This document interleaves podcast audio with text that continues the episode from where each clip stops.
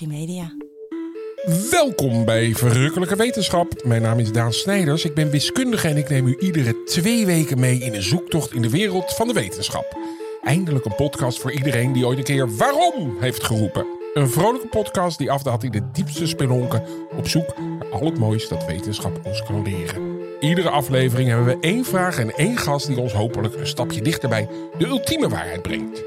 Vraag van vandaag: hoe kan wetenschap ons helpen bij het oplossen van een misdrijf?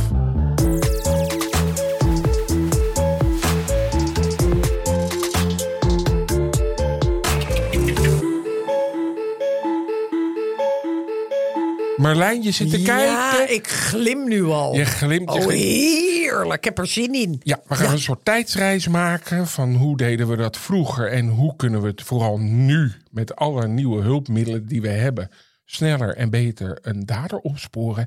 En dat deed me uiteraard denken aan een van mijn passies en dat is Lieutenant Columbo. Uit 1903. Ja. Nou, nou, nou, nou. Lieutenant Columbo had elke keer een soort hele ingewikkelde moord en dan moest hij, je zag al aan het begin hoe het gebeurde en dan moest hij erachter komen eh, wie dan de dader was. En dat, dat, dat, dat beleefde je samen met hem. Het was een beetje een smoeselig figuur. En het was ontzettend goed gemaakt altijd. Eh, beste aflevering. Annie Oldport in een storm. Columbo komt ergens bij rijke mensen. Dat is altijd zo. En daar ligt een lijk. Maar de man kan het niet gedaan hebben, want het lijk is nog warm. En hij was eh, eh, terug net van een feestje.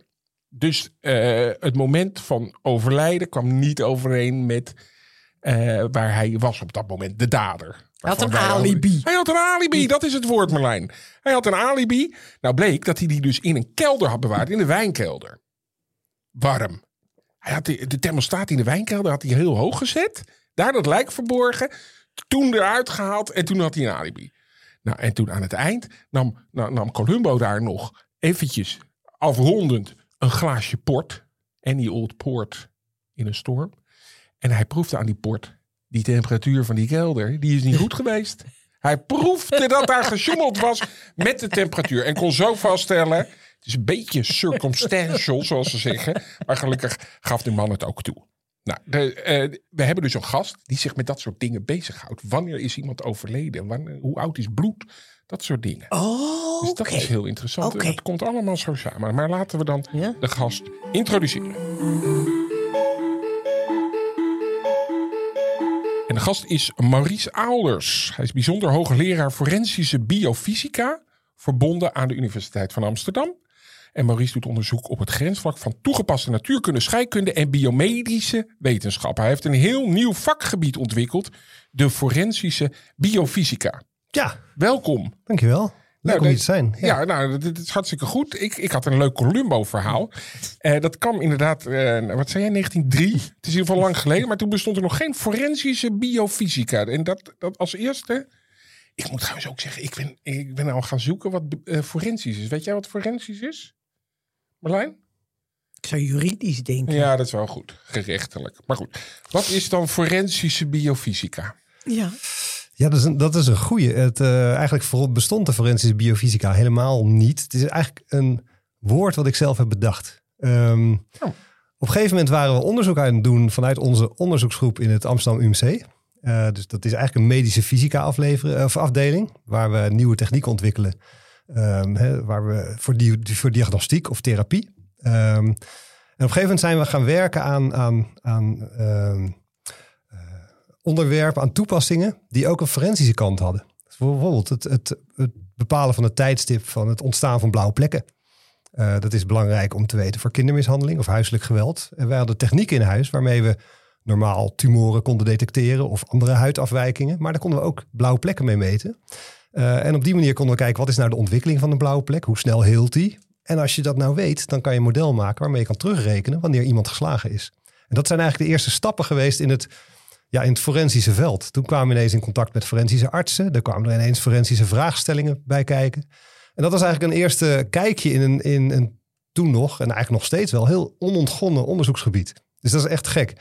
Als onderzoeker hè, heel nieuw gebied binnenstappen waar nog zoveel mogelijk is met de kennis die we hebben in het ziekenhuis. Dus eigenlijk kon ik heel veel technieken die we hebben ontwikkeld in het ziekenhuis voor nou ja, diagnosetherapie voor onderzoek aan patiënten kon ik gebruiken in het forensisch veld. En één voorbeeld daarvan is blauwe plekken.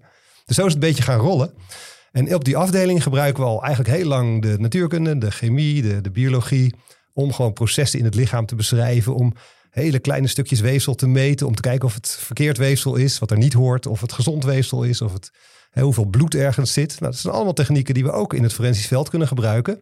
Om bijvoorbeeld onderzoek te doen naar sporen die op de plaats delict vindt. Of naar blauwe plekken of wonden die op een andere manier zijn veroorzaakt. Of, dus dat ging maar door. Ja, en, en jij had, eh, de- want je zit bij het ziekenhuis, hè? En Ja. daar, daar doe je dat onderzoek. Maar dan ben je dan zelf naar de politie gegaan en gezegd van, joh, dit is handig voor jullie? Nou, ik, ik, in het Hoe ziekenhuis. Ja, we deden in het ziekenhuis eigenlijk al onderzoek op heel veel afdelingen. Dus dat is niet alleen oncologie, maar ook de, de huidziekten, maar ook de kinderafdeling. Eh, en op een gegeven moment kwam daar iemand terug met het verhaal dat ze in Noorwegen bezig waren met een techniek waarmee blauwe plekken werden onderzocht. Ehm, en toen had ik zoiets van, ja, wacht even, als, als we dat nou kunnen, goed kunnen meten en we kunnen dat proces goed in kaart brengen, en daar waren zij ook mee bezig, dan kunnen we misschien iets doen met kindermishandeling. De Noren waren bezig met sporters en toen ben ik naar de mensen van het kindermishandelingsteam. We hebben in het AMC een team wat kijkt hè, als er een beetje een, een niet-pluisgevoel is bij een kind. Dan gaat daar een heel multidisciplinair team gaat naar kijken. Of, of, daar, of dat vermoeden bevestigd kan worden of sterker kan worden om dan in te grijpen. Maar dat team zei dus van ja, wat, wat, ja, dit zou een techniek zijn die we ontzettend goed kunnen gebruiken. Want als er nu een kind bij ons komt, dan kunnen we eigenlijk heel weinig doen. We kunnen zeggen, nou, dat gedrag is niet helemaal goed. Of die blauwe plekken zitten niet op een plek waar die horen. Hè, in de fase van de ontwikkeling van dat kind. Of het gedrag van het kind naar de ouders is, is anders. Eh, maar we hebben eigenlijk helemaal niets wat we kunnen meten. Of wat kwantitatief is, wat we, nou ja, wat we kunnen voorleggen. Dus wat we kunnen gebruiken in zo'n zaak. Dus alleen een niet-pluisgevoel. Ja. En, toen maar dacht maar ik, nu, hey. daar- toen dacht jij van, hé, hey, daar, daar, Hey. daar, daar haak ik op in. Daar haak ik op in. ja. Want eh, kleur of zo, of verloop, kan iets vertellen over wanneer het was. Mag ik heel even een tussenvraag stellen? ja, even ja, nog over. sorry. Om, nee, helemaal niet. door. Nee, nee, nee, nee, heerlijk. Maar heel even om dit af te bakenen. Hè? Ja. Want het veld is nogal ruim van het oplossen van, eh, van misdaden. Ja, ja. Eh, DNA valt hier niet onder, neem ik aan. Nee, nee. Dus het is eigenlijk alles wat in het lichaam zelf een bron van een aanwijzing zou kunnen zijn. Nou, dit nog, dit stukje. DNA Ja, en uit het lichaam komt dadelijk. Hè? Dat, dan, Oh, ja. kan, eh, dan gaan We we, gaan ze allemaal door, maar we beginnen met de blauwe plek. Maar Ja. er, er komt nog bloed en er komt nog DNA.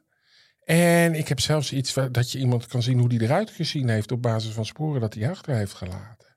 Ja, Maar Oké. we zitten nu. Maar het is allemaal menselijk me- lichaam. Ja, het is Het is allemaal biologisch. En dat is ook wel iets. eh, er wordt ook drugsonderzoek gedaan met dit soort technieken. Maar dat is dan weer de, meer de chemie. Hè? Dat is de scheikunde. En wij zitten natuurlijk in het ziekenhuis. En dat is een unieke plek om allerlei biologische materialen te bestuderen. Want die zijn er allemaal. Ja, dat snap Tot, ik. eh, Maar waarom ik er een beetje op hamer, is dat ik wel eens een keer met iemand heb gesproken. En die was van het NFI. Ja. Die onderzoeken ook. Maar die hadden bijvoorbeeld biologisch, maar dan bijvoorbeeld een zaadje wat in Ja. iemands schoen Ja, zat. dat komt En ook nog, dus- Marlijn. Ja, maar wel heel goed dat je het zegt. Oké, maar dat kan dus ook allemaal er nog Dat bij. eh, hoort er ook bij. Nou, sorry, Van die Maurice, ene, ga e- maar. ene boom in Rotterdam. De Oké. niet-humane biologische sporen. Ja, daar doen wij niet zoveel mee. Want we houden het een beetje humaan. Maar, Oké, nee, heel goed, Marlijn, dank je. ja. Nou, dan gaan we de blauwe plek weer grijpen. Maar qua licht en zo, dat is. We hebben natuurlijk heel veel. wij- meten met licht, meten we of iets een tumor is of niet, of hoeveel bloed ergens zit. Dus wij weten heel veel van eh, hoe we uit een lichtmeting een bepaald gegeven kunnen halen. Zoals hoeveel. Dus.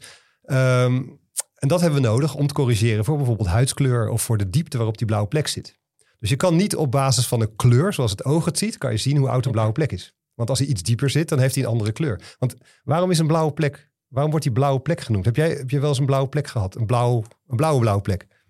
Ja, het is meestal groen, hè? Groen-geel. Groen-geel achter? Ja. Ja. En dan dat verkleuren. Ja, maar er is niks blauw. En er is ook niks blauws. Al ga je graven in, het, in, het, in, je, in je weefsel, er zit niks blauws. Nou, die aderen zijn toch wel een beetje blauw? Of vind je dat ook Nee, niet? dat is, er Oh, zit, als, jij, als je nu dieper gaat, als je ze eruit haalt, dan is Ja. er niks blauws aan. Oké. En dat is nou precies waar we zo goed in zijn. In te snappen wel hoe licht werkt in, in een heel moeilijk medium als, als, als weefsel. Dat die blauw zijn, die aderen, dat komt omdat ze op een bepaalde diepte zitten. Dus Oké. hè, dat de, Ja. de verschillende kleuren licht, die komen op verschillende diepte in de huid. Oh, Dus hoe diep dat, Jeetje. dat bloed zit, of dat vat, Ja. of die blauwe plek, dat bepaalt welke kleur je dan met het oog gaat zien.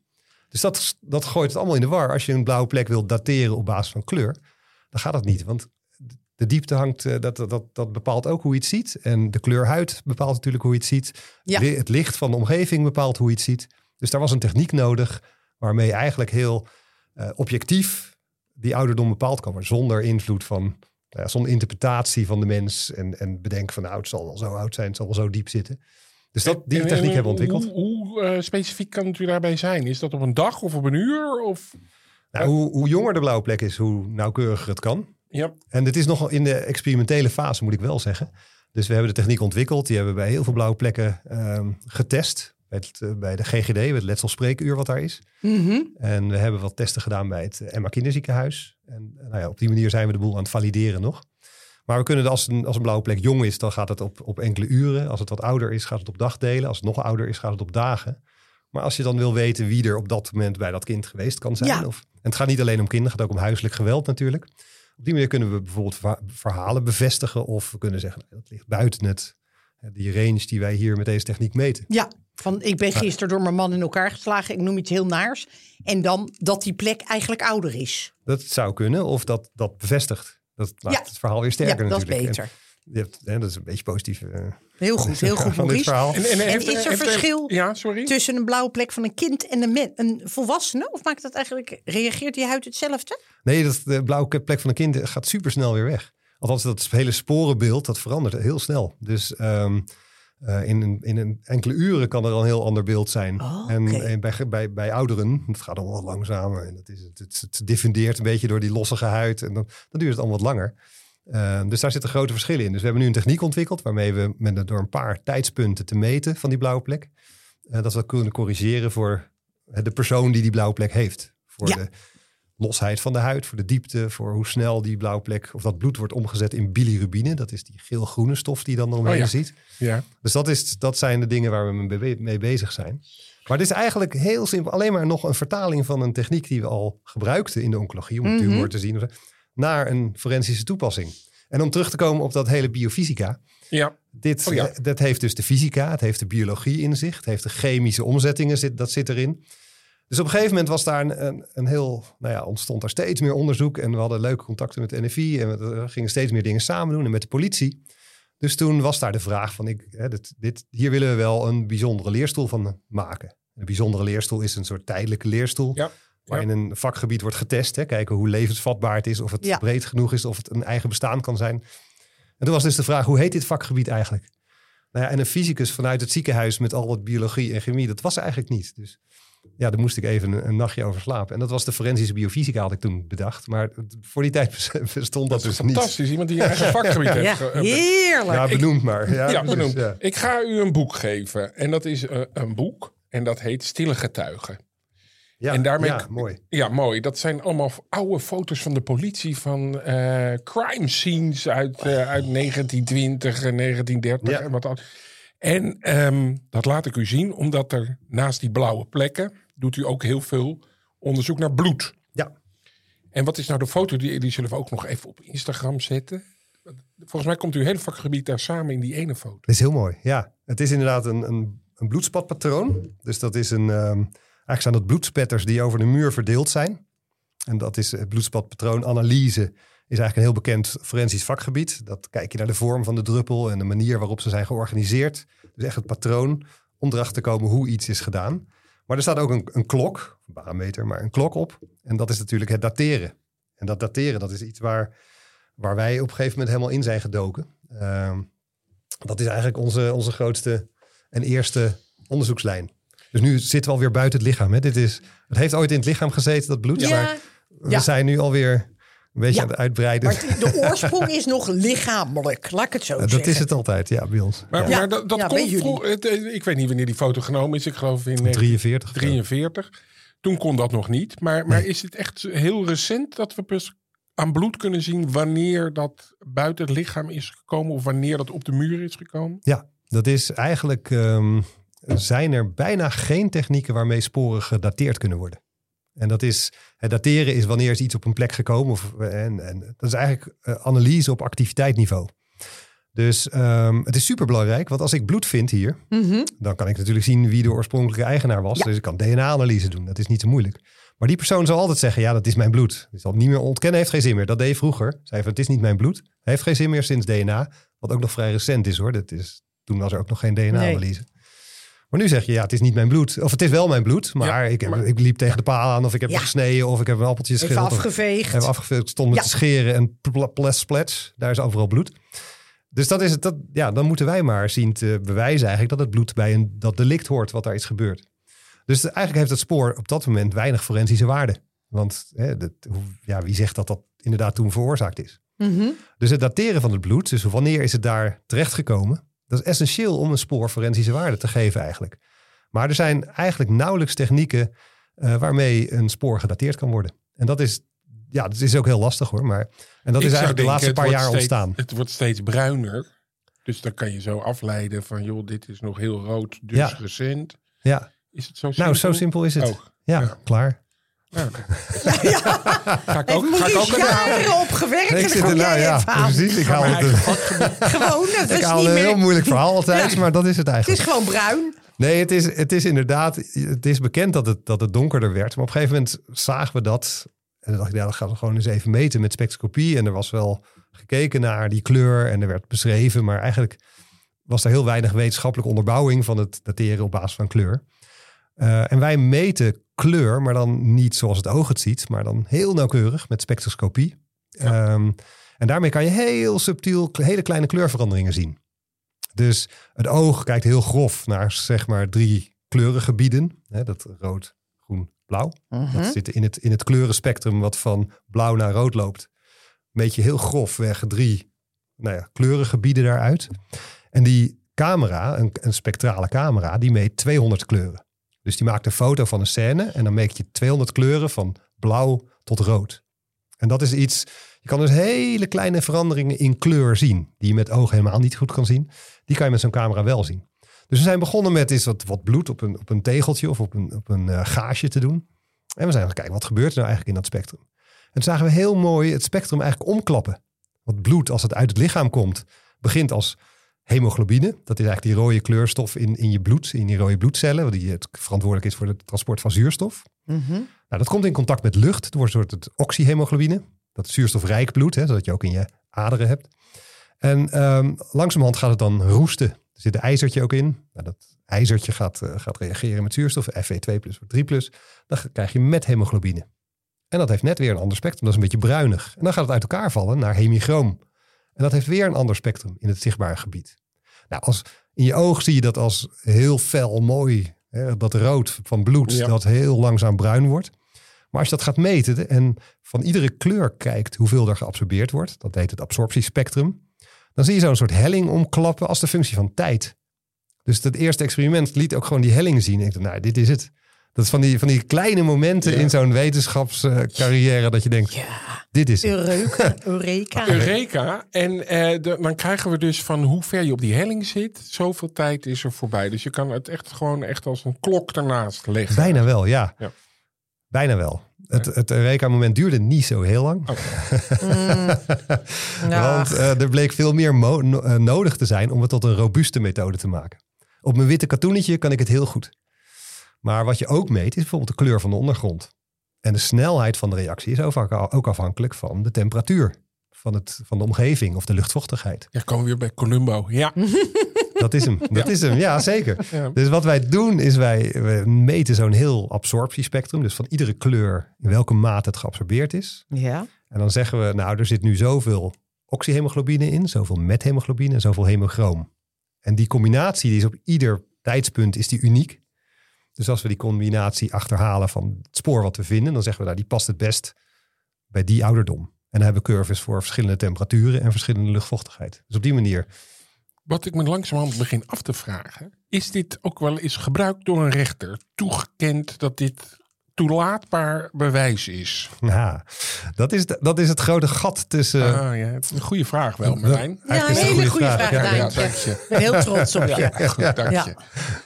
Eh, maar, Ehm, er is het grote gat tussen een experimentele techniek en het toegepast worden en het eh, admissible, inzendbaar naar de rechtbank, naar, naar wat er in het dossier komt. En dat, dat om, wanneer iets van een experimentele techniek gaat naar een techniek die echt gebruikt kan worden in een zaak, dat is, dat is een heel, ja, ook weer onontgonnen, maar dat is, een, dat is een lastig terrein. Wanneer is nou een techniek robuust genoeg zodat het in de praktijk gebruikt kan worden? Ik kan honderden ondergronden testen in het lab.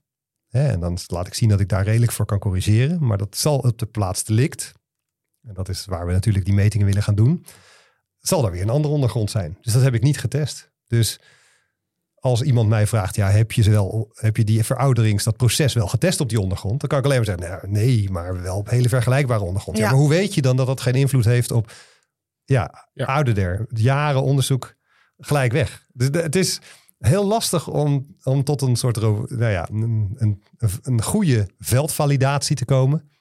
Waarna het echt afgehamerd kan worden en dat het eh, dan gebruikt wordt. Dus nu is het heel erg afkaderen van in dit soort zaken, als het op dit soort ondergronden zit, dan kan het gebruikt worden. En anders niet. Denk je dat dat met die blauwe plek anders zit? Is dat robuuster Ehm, als bewijs? nou ja, de v- plaatselijk is natuurlijk de meest ongecontroleerde omstandigheid ever. Je kan alle vieze ondergronden. Nou, ik heb de, de, de, de meest eh, vreselijke ondergronden natuurlijk gezien met bloed en Ja. waar het allemaal op kan zitten. Ja. En een blauwe plek, dat heeft grenzen. Dat is de, de fysiologie van de huid. Er er zitten bepaalde stoffen in, dat weet je. Welke stoffen erin zitten. Ze variëren binnen bepaalde grenzen. En het enige wat daarin varieert is de diepte waarop die zit. Of de snelheid van omzetting van bepaalde stoffen. En dat is iets waar, nou ja, dat, dat is veel gecontroleerder eigenlijk dan zomaar elke ondergrond die iemand kan bedenken. En Ja. dat is iets wat, eh, dus ja. Maar goed, Meneer voor, nee, even, Ik, even ik Marlijn. ben helemaal op stoom. Je bent heerlijk Ja. op stoom, maar er moet even wat water gedronken worden. Even een stukje rust, want we gaan het ook over het ontbinden van lichamen zo direct hebben. Meneer Ouders, u mag even niet kijken, want mijn zus gaat een van de moordwapens die we al de hele tijd op tafel hebben Een liggen. soort Cluedo. Het is een soort cluedo. Ga maar naar de bibliotheek toe met Dr. Scarlett. Ehm, we hebben een, een, een tang, Ja. eh, mes en een ja, briefenopener. Oh nee, brievenopener. Ja. Ja. nou, nou, nou mag meneer Alders even niet kijken. En dan moet jij een van die moordwapens kiezen. En vasthouden en aan mij laten zien waarmee je de moord gaat plegen. Ja. Oké. graag. Ja. Tijdens, Maurice, de, ogen dicht. Ja, tijdens ik- de uitzending. Ja, heel voorspelbaar. Laat nog even zien. Ja, goed. Goed laten zien. Ja. Oké, nou leg maar weer terug. Dan gaan we eens even kijken. Meneer Alders, u mag de ogen weer open Ja, doen. ja, ja, ja. Er is niemand in de wereld die nu weet welk wapen jij hebt gekozen voor jouw Alleen jij aanslag. Ja. Ja. Hoe gaat u te werk, eh, meneer Alders? Met deze drie. Mooi hoor. Ja, dat is Ja. Heel goed, Daan. een goede opbouw. Ja. Ehm, nou ja, ik, er, is, er is warmte eh, gegaan van iemand die het vasthoudt. Van degene die het, het voorwerp heeft vastgehouden naar het, naar het object. Dus het is iets opgewarmd. ja. Dus Oh, in ja. dit geval zouden we een warmtecamera kunnen gebruiken om te zien of, of dat ene voorwerp iets, iets meer warmte in zich heeft dan, dan de andere voorwerpen. Nou, die ligt hier. En die ligt hier, ja. Oh. Dat- ja. Ik zou meteen naar DNA kijken, maar oké. Ja. Dat is natuurlijk lang duren. Dat is nog ingewikkelder. Nou ja, kijk, dan, dan, dit, dit kan wel een typische situatie zijn, maar dan moet het allemaal worden eh geswapt. Ja. Dus met, een- met een wattenstaafje worden afgenomen. En moet allemaal in worden gestuurd. En dat, dat kan tegenwoordig vrij snel hoor. Maar ehm, nog niet zo snel als natuurlijk gewoon even de sporen selecteren of het voorwerp selecteren met zo'n camera. En dan eh, heel selectief eh, het werk laten doen. Kijk, die forensische labs die willen ook het aantal sporen wat wordt ingestuurd natuurlijk wat beperken. Want die, die lopen over. Ja, daarom vraag ik ook om die camera te gebruiken. Ja. Maurice, want anders dan het is al, worden ze eh, bij het NFI... Ja, ik zie hier een, een beeld waarbij het, ehm, het, als het lichter is, dan is het warmer. Mhm. Ik zie bij die tang zie ik ook de omgeving nog donker. Bij het mes zie ik de omgeving donker. Ja, het puntje misschien iets. En bij die, wat is het, briefopener dus. Mhm. Daar is de omgeving van die tafel is warm. Je ziet het, het, het handvat is warm. Nou. Marlijn, eh, ja, Ja, dat is hoor. ongelooflijk. Fantastisch. de, Ja, de postbode Ik killer. heb daar nog nooit van gehoord, zo'n warmtecamera. Nee, daarom luistert u ook verrukkelijke wetenschap. Elke Ik heb twee hem weken de gehuurd. leukste weetjes. Ik heb hem gehuurd om het kat terug te vinden. Ja, Marlijn. Dit. Oh. Ook gewoon zo, oké. Ja. dat kan heel goed. En dan Ja, gingen maar- we in de tuin en zagen we dat rode hartje kloppen. We kregen hem niet te pakken, maar op zich wisten we dat hij daar lag. Rood hartje kloppen. Nou ja, je zag dus, nou ja, een donker, donker, oranjeachtig. Mag nooit meer die kleuren noemen, want het is allemaal een blauwe plek en rood hartje. Maar het was een hartje, Ja, ja. een warm hartje. Nee, je ziet, nog, ja. Ja. je ziet nog steeds. Ik kan het even laten zien. Dan kijk jij even, want dat het blijft dus best lang tafel. warm. Omdat misschien we- heeft hij toch gespiekt. Nee, het is heel duidelijk. Tafel Ja? ook daaromheen. Ja, Je ziet dat lichter en dat is ja, warmer. Ja, ja. Zeg, en dit is natuurlijk nu net gebeurd, maar eh, werkt dit over een poosje ook nog? Of moet dit echt binnen 10 minuten gebeuren? Nou, dat hangt een beetje vanaf hoe lang het is aangeraakt en de warmtecapaciteit en de massa. Dat, is, dat bepaalt natuurlijk hoe lang het zijn warmte kan vasthouden. En ehm, dit is heel kort vastgehouden. Nou, Je ziet het nu nog steeds. Maar ehm, Ja. Wel langer dan ik dacht. Ja, ik zou denken dat dat... eh, ik snap bij andere dingen, bijvoorbeeld hout is denk ik wat langer warm. Nou ja, als ik nu een handafdruk hier zet, dan kunnen we dat wel eh, een kwartier zien, denk ik bijna. Ja, En ik heb op een grond gelegen, op een vloer gelegen, op een tegelvloer. En daar konden we tot drie kwartier daarna konden we nog precies zien waar ik had gelegen. Dus dat werkt wel, maar het is vrij korte termijn. Het geeft wel een indicatie. Bijvoorbeeld die kopjes die warm zijn of koud zijn. Hè, is daar net uitgedronken of niet? Of is, welk, wat is in gebruik? maar loopt de politie al met zo'n camera rond? Die, die kennen het, die weten van het bestaan. Die, eh, eh, dat gebeurt nog niet, eh, niet heel vaak, dat ze ook dit gebruiken. Maar waar dit ook heel goed is, is, is, is zo, zo'n systeemplafond. Of, hè, dat, dat, je ziet schroeven, je ziet verborgen ruimtes. Je ziet allerlei sporen die op een, op een oppervlak zitten. Dus ook voor dingen die niet echt warmer zijn, maar net andere temperatuur of thermische eigenschappen hebben. Die, die kan je heel met een goed contrast zien met zo'n camera. Dus dit is ook weer een voorbeeld van een techniek die wij ook al vaker gebruiken in de kliniek. eh, om te kijken naar, naar warmte van weefsel of daar ontstekingen zitten, dat soort zaken. Wat ook weer in het forensisch veld gebruikt kan worden. Dus weer zo'n vertaling van eh, nou ja, een bestaande techniek, niet ontwikkeld voor het forensisch veld. Wat daar ook ontzettend zijn toepassing kan hebben. Dat jij nou geboren moest worden voor dat vak, zeg? Ja, dat Nou, hadden we ik weet nog niet of ik nooit speciaal gedaan. geboren Jawel, ben voor dit je vak. geboren voor dit vak. Hadden we het nooit ik, geweten. ik neem jullie er? eventjes mee naar eh, de United States, naar Knoxville. Want in Knoxville staat een boerderij en daarachter liggen allemaal lijken. En er is geen massamoordenaar of een serial killer die daar woont, maar dat is voor onderzoek. Daar leggen ze in verschillende staat van ontbinding lichamen en bekijken zij hoe dat verval is en eh, of dat te maken heeft met welke grond. Nou neem het vliegtuig terug naar Schiphol en dan begrijp ik dat wij dat hier ook hebben. Zo'n soort Zeker. experimenteel. Dat wist ik niet. Nee, dat is Een oefen, oefenbegraafplaats. Ja, nou, oefenen niet. Het is echt een, een, een, een soort openluchtlaboratorium. Het is niet een, een, we leggen het neer, we kijken het ding. Maar het is echt een wetenschappelijk plek, echt een wetenschappelijk onderzoek-laboratorium. Alleen in dit geval gaat het niet om proefjes doen, en met, maar we kijken naar de ontbindingsprocessen van lichamen. Tafonomie heet dat. En tafonomie, het is een tafonomisch onderzoeksveld. En dan zijn we de eerste in Europa die, eh, waar we mensen hebben eigenlijk die we kunnen bestuderen. Dus er zijn er een aantal in, in inderdaad eh, Amerika. Ja. Er is er een in Australië, er is er een eh, in Canada. Maar wij zijn de eerste in Europa die zo'n veld voor elkaar hebben gekregen. En dat zit, nou ja, dat, dat zit, zit nog in de buurt ook. het Ja, zit bij op het het AMC. AMC-terrein. Ja. En, en de- Vraag. ja, Marlijn. Sorry. en is dat in eh, allemaal verschillende ondergronden? Of eh, doe je het bijvoorbeeld ook in water? Nee, wat wij nu hebben is echt, ehm, echt één type ondergrond. Oké. Dat willen we ook niet verstoren. We kunnen natuurlijk eh, kuiltjes graven en andere type grond erin doen. Maar dan veranderen we ook de beestjes, de, de, de het normale leven wat in zo'n grond zit, wat bij die grondsoort hoort, dat verander je dan ook. Ja. En dat is dan niet natuurlijk als je daar grond hebt wat daar langer ligt. Dus eigenlijk willen we deze, dit, dit concept, dit, die begraafplaats gewoon op meerdere locaties met andere grondsoorten doen, waarin die omstandigheden ook zijn. En dan kunnen we ook de ontbinding daar bestuderen. Ja. En dan gaat het weer om het bepalen van het tijdstip van overlijden. Dat is maar één, één van de dingetjes. Oh. Ehm, het, het, er is heel weinig kennis van hoe een lichaam ontbindt. Als je, als je, als een, en, en wij hebben trouwens alleen eh, begraven lichamen. Dus wij hebben shallow graves, ondiepe graven. Ja. Eh, dat, is, ja, dat is vrij logisch. In, in Amerika heb je natuurlijk enorme ruimtes. En dat is, dat is, daar kan je doen wat je wil, basically. Ja, Maar- gezegd op de grond gewoon. Op de grond en Ja. in auto's en, en in schuurtjes en wat dan ook. Oh. Eh, dat gaat natuurlijk niet in een dicht eh, bevolkt gebied, zo rond het AMC. Nee. Dus eh, wij begraven de lichamen. en dan hebben we het helemaal wetenschappelijk opgesteld. Dus eh, we kunnen allemaal eh, warmtesensoren bij dat lichaam, in het lichaam stoppen. We kunnen de, de vochtsensoren erbij het lichaam, om het lichaam. We hebben, kunnen allerlei camera's en sensoren eh meebegraven. En dan kunnen we die lichamen, dat ontbindingsproces, kunnen we dus monitoren. Nou, wat ze nou willen weten is eh, bijvoorbeeld, eh, nou ja, één ding is, is hoe lang is zo'n lichaam begraven? Dan kom je dus weer op dat tijdstip uit. Ja. Dus hoe snel gaat dat ontbindingsproces? En wat zijn de verschillende fasen daarin? En als zo'n lichaam wordt gevonden, kan ik dan zien hoe lang het lichaam er ligt.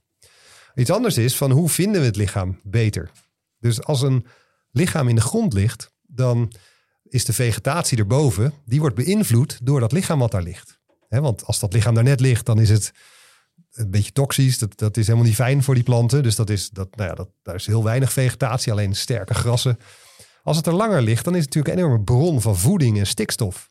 Dus dan zie je ook de populatie planten veranderen. Maar ook de planten die erop staan, die zien er anders uit qua kleur dan de planten die ernaast staan. Dus als je nou een camera maakt weer, dan komen we weer terug op dat, op dat kleuren zien. Ja. Die heel gevoelig is voor die groene kleur en de kleine variaties daarin. Dan kan je dus iets zeggen van, hé, hey, daar ligt misschien iets. Want het heeft een bepaalde variatie ten opzichte van wat er omheen staat. Ja. Dus, en, en het heeft een bepaalde vorm en gecombineerd. Dus we zijn bezig met de, het eh, Nederlands Forensisch Instituut en de politie om te kijken of we camera's kunnen ontwikkelen die heel gevoelig zijn voor juist die verschillen in vegetatie. Ja. Iets anders is eh, eh, speurhonden of, of eh, kadaverhonden. Ja. Die, die triggeren op een bepaalde lucht. Maar wat is dat nou precies? Nou, dat heeft iets van kadaverine wordt gezegd. Maar ja, dat, dat is natuurlijk... Wat dat is, Ja, weet niet. Lijkenlucht. Maar je Lijkenlucht. laat ze gewoon een kwartier in die loods rondsnuffelen. Ja, maar we kunnen dus nu ook een kap eroverheen plaatsen. En dan verzamelen we alle, alle vlucht, vluchtige componenten. En Ja. dan kunnen we die analyseren. En dan weten we eh, nou ja, wat, wat daar typisch uit een graf komt. En daar kunnen we bijvoorbeeld weer elektronische neuzen voor maken. Dus eh, iets anders is, hoe lang kan je nog... Heel even terug Ja. naar die elektronische neuzen. Oh, dat is... eh, Sorry. dat triggert. Weet je nog die meneer, de neus? Ja, De die- neu- ja, nou, dat, dat met die stok Ja, erin. En dan, en die rook ook Die precies waar mensen lagen. ja, Ja, ja, en dat is natuurlijk hartstikke mooi. Eh, maar die heb je niet overal. Nee, maar dat betekent ook dat er iets is waar Ja. dat specifiek is voor eh, de omgeving waar lichaam ligt. En dat noemen we dan de tafonomische footprint. Dat is alles wat er uit het lichaam loopt of gast. Of... Maar daar is iets specifieks. En dat kan je dus ook bouwen als een soort sensor die dat op zou kunnen sporen. Ja, dat de zou- tafonoom. De tafan, taf- Tafonoom. Nee, Nou ja, weet. Fantastisch. Ja. Maar ja. dat soort dingen, daar zijn we mee bezig. En, en haren en nagels kunnen we verzamelen natuurlijk. Dus hoeveel ehm, drugs of andere zaken. Doe, doe ik trouwens niet allemaal. Hè. Ik werk samen met de politie, het NFI en heel veel onderzoeksinstituten om het veld heen. Ik ben alleen met die camera's bezig. Maar er zijn dus hele knappe koppen bij het NFI en bij de politie. Die dus kijken naar hoeveel type drugs. Of kunnen we nog uit nagels en haren halen. Of eh, kunnen we daar isotopenanalyse op doen. En dat, daarmee kan je misschien de herkomst van iemand weer bepalen. En eh, kan je dan, als je een lichaam aantreft, kan je dan nog een, een gezichtsreconstructie doen? Want we hebben natuurlijk foto's voor. En we hebben dan de toestand waarin iemand wordt aangetroffen. Dus hele mooie. Er zijn heel veel vragen die, nou ja, die we tevoren hadden verzameld. Van Ja. de echte mensen uit de praktijk. eh, waar we naar we onderzoek kunnen doen met zo'n uniek veld. Dus heel gek dat er nog niet meer velden zijn eigenlijk. Maar dat is. Ja. Zeg, en wo- wordt u nou ook wel eens ingevlogen voor als, als expert om, om ook eh, op een crime scene uw eh, bevindingen te laten zien? Nou, we hebben wel, eh, bijvoorbeeld in Zweden hebben we een, een grote zaak gedaan. En daar hebben we gekeken naar de ouderdom van bloed. Om te kijken of bepaalde scenario's klopten of niet. En dat was wel iets, ehm, nou ja, ja, dat voelt wel, het was leuk dat, dat, dat die techniek echt groot, in een grote zaak werd gebruikt. En dat was ook een, een gevierd persoon in, in het land. Dus met alles erop en eraan, feesten, eh, landhuizen, huis in het bos, een grote houten huis in het bos. En eh, die persoon was op een gegeven moment verdwenen. Ehm, er werd sporenonderzoek natuurlijk gedaan. En er werd eigenlijk niet zoveel gevonden. Dus dat huis werd weer teruggegeven aan de familie. Totdat ze op een gegeven moment het matras omhoog tilden. En zagen ze een enorme bloedvlek. Echt, echt een, een ehm, nou ja, het was eh, niet echt met leven verenigbaar zoveel bloed. Dus toen was de vraag, is het nou van het moment van verdwijning? Want ze waren nog steeds naar haar aan het zoeken. Of is dat van daarvoor gebeurd van die feesten? Want het waren nogal wilde feesten en een hoop eh, gedoe. Zeg maar. Eh, dus dat, dat was een beetje Nogal vraag. wild. Nogal wild. Ja. Weet je, ja. Maurice met heel veel bloedverlies. ja. Ja. ik zeg helemaal niks. Eh, en dat was dus de, dat was een kritische vraag. Van als dit nou op het moment van die verdwijning is gebeurd, dan zoeken Mhm. we niet meer naar een vermist persoon die nog ergens kan leven. Maar dan is het waarschijnlijk toch een, een, ehm, nou ja, een, Een moord, een, een misdrijf moord misschien. Ja, een, een misdrijf. Dus toen hebben we bepaald dat dat bloed inderdaad van, dat, van die week, in die week veroorzaakt, of daar terecht was gekomen, dat eh, van die week dat die persoon ook verdween. En toen werd het dus anders ingezet, het hele onderzoek. Dat is eigenlijk tactische informatie. Hoe, daarmee gaat zo'n team meer om- aan de slag naar een, iemand Ja. moet worden gevonden. In Ja. plaats van iemand die ergens nog leeft en op een andere manier. Ja. Dus dat was, was wel, eh, ja, was ook wel weer spannend. soort van als onderzoeker uit het lab gehaald worden en dan in zo'n praktijksituatie worden gezet. En En, dat, en, en dat moest ook echt, of ze ha- hadden ze ook een stukje matras kunnen opsturen. Ja, dat is een goeie. Nou, dit, nee, we doen het echt op de, op de, op de, op de locatie zelf, eh, waarin het is verouderd. Ehm, en dan- Plaatsdelict. Het, de plaatsdelict. Ja, die was toen weer de plaatsdelict. Dus dat konden we toen eh, uiteindelijk toepassen. Nou, superleuk. Hey, laten we nog één, één stapje. Nee, maken. Wat leuk. Ja, ja, leuk. Weet je, het- Intrigerend. Ja, Intrigerend. indrukwekkend. eh, ja. Indrukwekkend. Ehm, even kijken, nog één stapje maken. Want we zitten, het is echt een gebied wat eigenlijk heel nieuw is. ja. Eh, zelfs door u uitgevonden, een Nou, heel gedeelte. Nou ja, in ieder geval een Ik heb de naam gegeven. Nou, dat Ja. vind ik ook. Ja, Maar eh, laten we even kijken naar die laatste technieken die zijn. U had het net over het gezicht bijvoorbeeld. De- Er zijn nu ook technieken dat je al op basis van DNA kan zeggen hoe iemand eruit gezien heeft. Ja, daar zijn wij niet zozeer mee bezig. Oké. Eh, maar inderdaad is het mogelijk om op basis van DNA, van genetisch materiaal, van, van allerlei andere zaken die je daaruit kan halen nog. ehm, de plek van herkomst, maar ook oogkleur, haarkleur en dat soort zaken eh, te bepalen. En daar wordt hard aan gewerkt. En dat is altijd natuurlijk een, eh, ja, zo ook op het, op het randje van wat mag en niet mag. Maar op een gegeven moment, ja, ja daar, daar wordt hard aan gewerkt. Ja, zeker. Ja, dus we weten nu wie de moord gepleegd heeft. Want qua privacy mag dat dan niet. Ja, Nee, de, de- de nee, zijn wetgeving is altijd allemaal- bezig ja. met, het, met het nieuwe technieken. Dat is, dat is, dus hoe meer we kunnen achterhalen, of, of uit die sporen kunnen halen. Hoe, nou, er moet toch weer gekeken worden naar wat, eh, wat, eh, wat de Wat wetgeving daarover zegt. is. Ja, ja. ja. Ik zit nog... Sorry Daan. Ja, nee, dit is, dit is helemaal, helemaal prima. Je mag er gewoon doorheen komen. Het is ook jouw podcast. Jippie, dank je. ook Ja. op de aankondiging. Weliswaar als tweede. Maar... Nee, Nou, hey. eh, we hebben dus... Ik zit een beetje aan de perfecte moord te denken. Is die nog wel mogelijk in deze tijd? Want wat kunnen we nu allemaal? We kunnen met de warmtesensor, we kunnen de bloedsporen, we kunnen de blauwe plekken, we kunnen het DNA. We kunnen ook natuurlijk nog, hebben we het helemaal niet over gehad, maar dat is ook een ander gebied, de elektronische eh, voet, eh, voetsporen. Digitale volgen, sporen. Digitale dat is natuurlijk sporen. nu- Ja. ja. Dan Ja. weet je al helemaal waar iedereen geweest is, wanneer die gebeld heeft, wanneer de bank is opgenomen, nummerbordanalyse van je auto. Ja, zoals die PTR hebben, die daders hebben opgespoord. Ja. Maar kijk, jij zegt dan de perfecte moord. Als je ziet hoeveel mensen er toch uiteindelijk nog met zo'n moord wegkomen, dan denk ik dat er nog heel veel perfecte moorden zijn te doen. Als je maar zorgt dat je, dat je als een haas eh, het land uitvlucht. Ja, dat is misschien wel waar. Of, Het wordt wel heel moeilijk hoor. Ja? Langzamerhand. Ja, zeker. Het, de- de- vooral de digitale sporen, die, die zijn natuurlijk enorm. En als we het vergelijken met het boek wat daar ligt. Ja, Eh, de tijd 1942. dat, dat er generalisten, generalisten rondliepen die echt alles deden. Van plaatsdelict, sporen verzamelen, tot werk in het lab, tot naar de rechtbank toe. Het is nu onderverdeeld in heel veel kleine gebieden, omdat het allemaal zo complex is geworden. En de hoeveelheid digitale sporen die we achterlaten, dit, dit is, dat is ongelooflijk. Rij Amsterdam in en je staat al op, weet ik veel hoeveel camera's, 100, 100 200 camera's. En iedereen weet precies wat waar gebeurt. Dus het is eigenlijk eh, bijzonder dat er nog mensen wegkomen met moorden. En we kunnen uit hele kleine hoeveelheden sporen kunnen we inderdaad al informatie halen. Dus al minimale sporen kunnen we al DNA-analyses doen of kunnen we kijken ehm, nou ja, wat voor stoffen daarin zitten. Of iemand heeft, eh, wat, iets heeft gegeten of drugs heeft gebruikt of dat dan ook. Dat kunnen we ook uit sporen, uit vingerafdrukken zelfs halen tegenwoordig.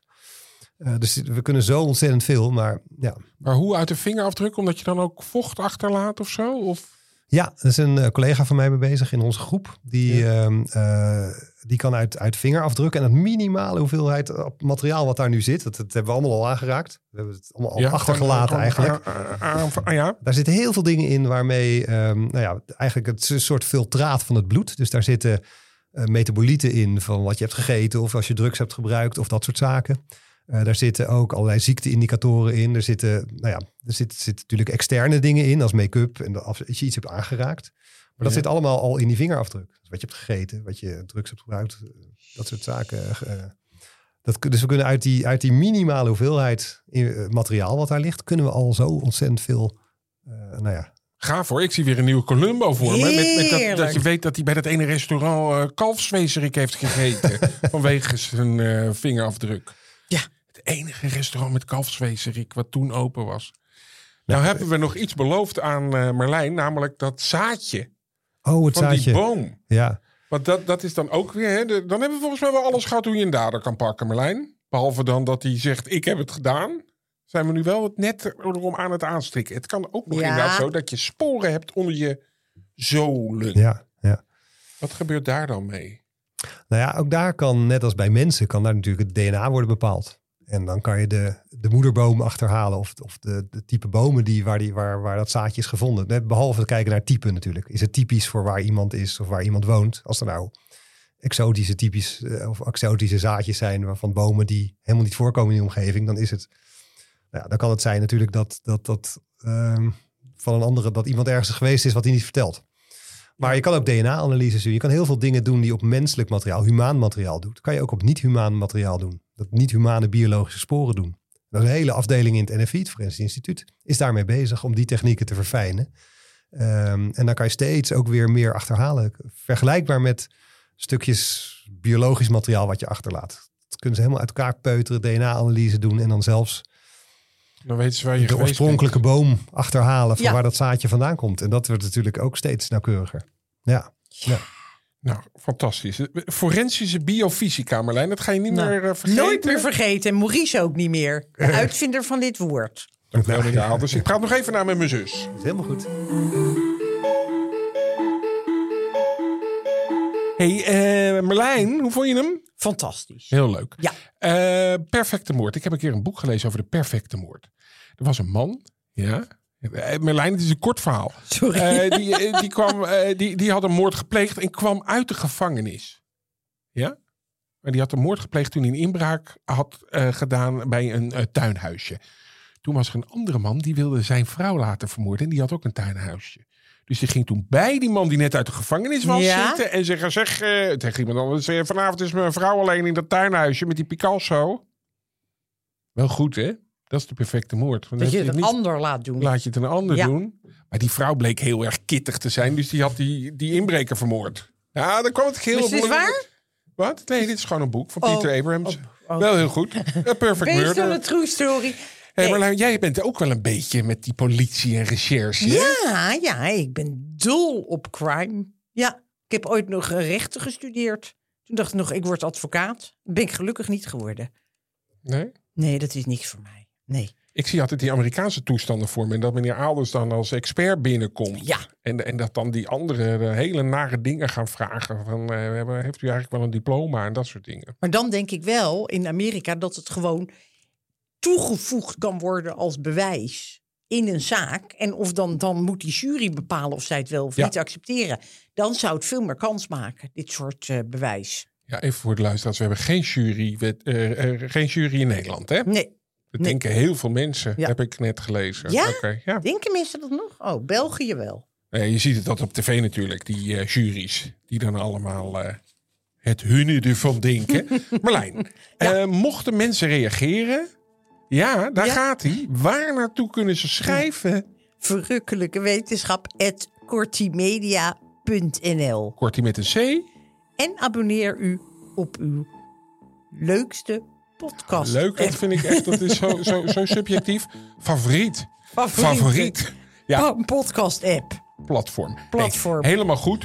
Hey, fantastisch eh, dat we er weer eentje op de band hebben staan. En dan hopelijk over twee weken weer zo'n mooie gast.